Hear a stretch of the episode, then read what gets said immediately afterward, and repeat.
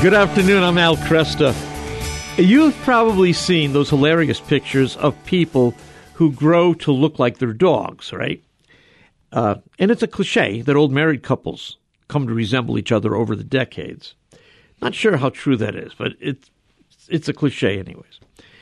I am convinced, however, that it's true for our jobs. We actually do come to be shaped, at least interiorly, by the jobs we hold and the responsibilities we shoulder in those jobs. And that means that we should always ask how our jobs uh, are shaping us. Uh, are they, I mean, we talk about this in terms of our entertainment, right? Okay. We should talk about in terms of our jobs as well. Are they shaping us in a way that uh, enable us to love more deeply, to serve more broadly, I know that the jobs I've held over the years have shaped me and reinforced certain patterns of thought within me. For instance, I spent a summer selling roofing and siding door to door. yes, I did. In towns oh, around Kalamazoo and Battle Creek in Michigan. I'm not even sure if they do much door to door selling anymore, but back then it was common enough.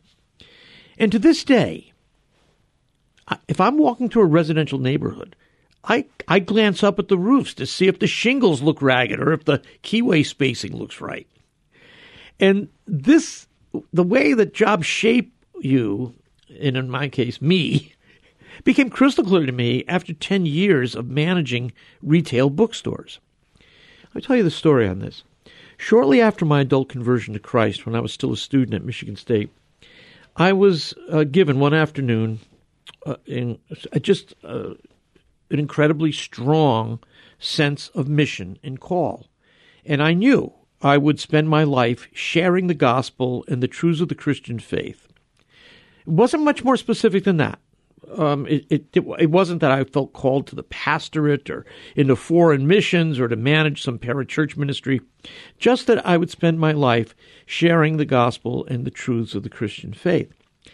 But after I graduated, uh, married Sally, and had no success at all as a freelance writer, two friends of mine offered to train me to manage the Logos Christian bookstore that they co owned in East Lansing. And they spent months training me in retail management and merchandising, and it was a gift. Uh, it equipped me for my work in other bookstores for the next 10 years after.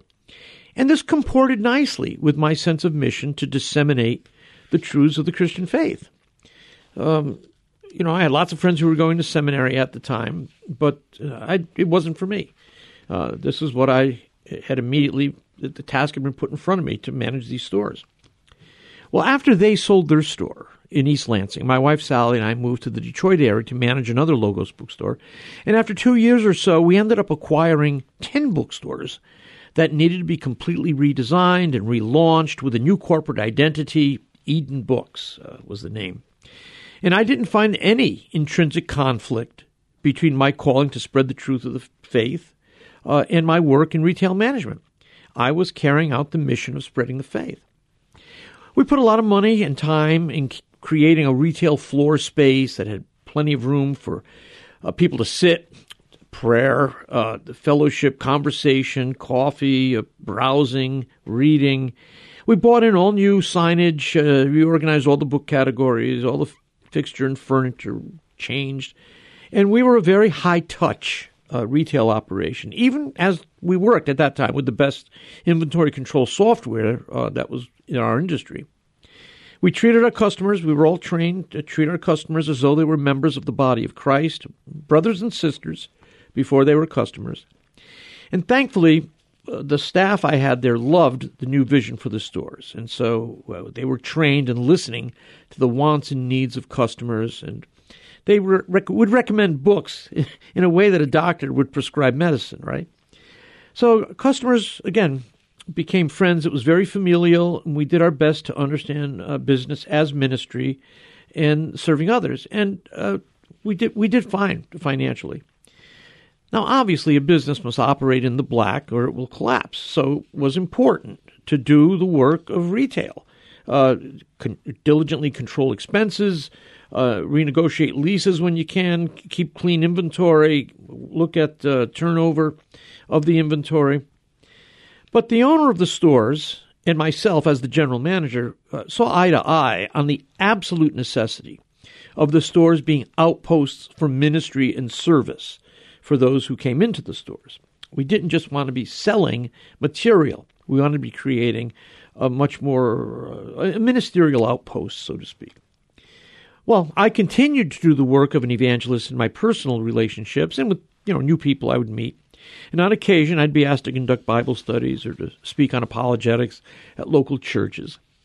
But the sweat of my brow, that was running bookstores. That was my task.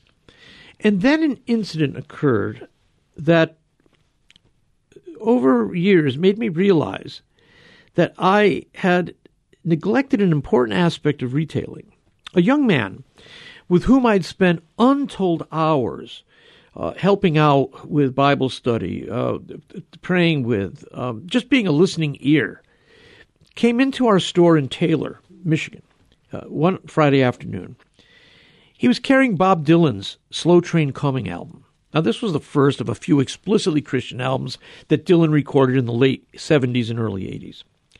We carried the album in our store at the standard retail price, but he was flush with enthusiasm because he had just purchased it for a dollar cheaper at a large retail outlet just down the street from us. You know, a place similar to what Target's is today. Now, a buck wasn't a big deal from my perspective, but from his perspective as a customer, it was enough for him to leave us behind and shop elsewhere, in spite of the amount of time lavished on him and his girlfriend as they hung around our stores. And, you know, um, I realized that customer loyalty that I had presumed existed uh, wasn't really strong enough to withstand a dollar discount. You know, at the time, I, I experienced it as a bit of betrayal. But look, I was young. I finally accepted the fact that for most people, saving a buck was decisive. They didn't mean me any harm by this, but they would shop where they could save money. And my emphasis on service and ministry and the amount of time and money invested in training our staff and designing our retail space, that would always be subordinate to their interest in saving money. No matter how much I wish it was different, when we were in my stores, our relationship was first of all customer and merchant, not brother and sister.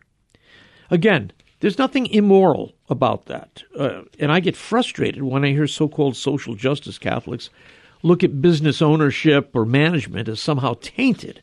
I never felt that way then or now. Business is a form of ministry, it is a form of service. But I did realize that if I were to excel in my job as a retail manager, I needed to spend more time really focusing on buying and selling with an eye to saving my customers a few extra dollars. And that meant working more effectively with publishers and distributors to buy in greater volume, get them to pay the shipping costs, make sure that our Christmas inventory was nailed down in July because that was when wholesale discounts were the greatest. I was already doing much of that, but it wasn't the priority that it would be, need to be in the future. The reason I knew this is because a, a friendly acquaintance of mine, not quite a friend, but a friendly acquaintance of mine, was the general manager of a competing chain of stores. And we, we talked, you know, now and then, and uh, we often compared notes about publishers and authors and trends, uh, different Christian events. And he loved the challenge of buying and selling, of negotiating and renegotiating, of wheeling and dealing, squeezing an extra percent off the standard discount. Now, I would feel the satisfaction that comes from a job well done, but he was energized by it and it summoned up all his creative juices at trade shows. I'd watch him visiting and tangling with all the major publishers. He came prepared with a few alternate strategies to get what he wanted and reduce his cost of goods by a percent or even two, and that's significant. He was in his glory doing that. I wasn't. Uh, I finally realized that to really be all in on this project, I would have to set aside the more ministerial side of my life and, and focus on being a better steward of all these retail resources. Now, both things were acceptable, but I felt in my bones that for me to stay in the retail world would have shaped me in ways that didn't feel quite right, given who I understood myself to be at that time. I went off on a personal retreat in July of 1985. Uh, this is when this was becoming exceptionally clear to me. And I told the Lord that if I still felt this way after Christmas, I would have to take that as a signal that it was time to find new work that was somehow better suited to who He had created me to be. Well, in the following October, just a few months later, a friend of mine called uh, who was resigning his pastorate, and he asked me if I would consider uh, candidating to pastor uh, the small church that uh, he was pastoring, and I had occasionally taught at and had done some street evangelization with over many years. And I, it was a surprise to me, but after the usual consultation with, of course, Sally and then close friends in the Lord, I said, yeah. Well, the congregation voted in December, and after Christmas, I began pastoring this church. My work there led to an offer to try out talk radio a year later, and eventually my responsibility as a pastor forced me to reconsider Jesus' will for his church. And that eventually led me, you know, into full communion with the Catholic Church. You know, what we do in our jobs will shape us. I still look at roofs and I still wonder about books and pricing and publishing and discounting. It has never left me. Um, but it would have been a mistake for me to have merely settled for, you know, a well done job when I actually sensed that Christ was signaling a different way, more in keeping with who he had created and redeemed me to be. I look back and I'm very grateful for what uh, back then and today seemed like pretty clear guidance. Had I not been honest with myself and considered first in thought, then in prayer, then in consultation with my spouse, then with close friends, and then by asking fellow Christians to confirm my gifts and calling that I believed I had received, then my life would have been very different for me and for my family for certain. And I would have been deprived of the work that I've been able to do with Ave Maria, with all the outstanding men and women at EWTN, and lastly, with all of you who have given me this platform. So Instead of talking about Black Friday today, I'm going to continue to bask in the spirit of Thanksgiving, thanking God, my friends at Ave Maria and EWTN, and you for giving me such an outstanding number of years. Thank you.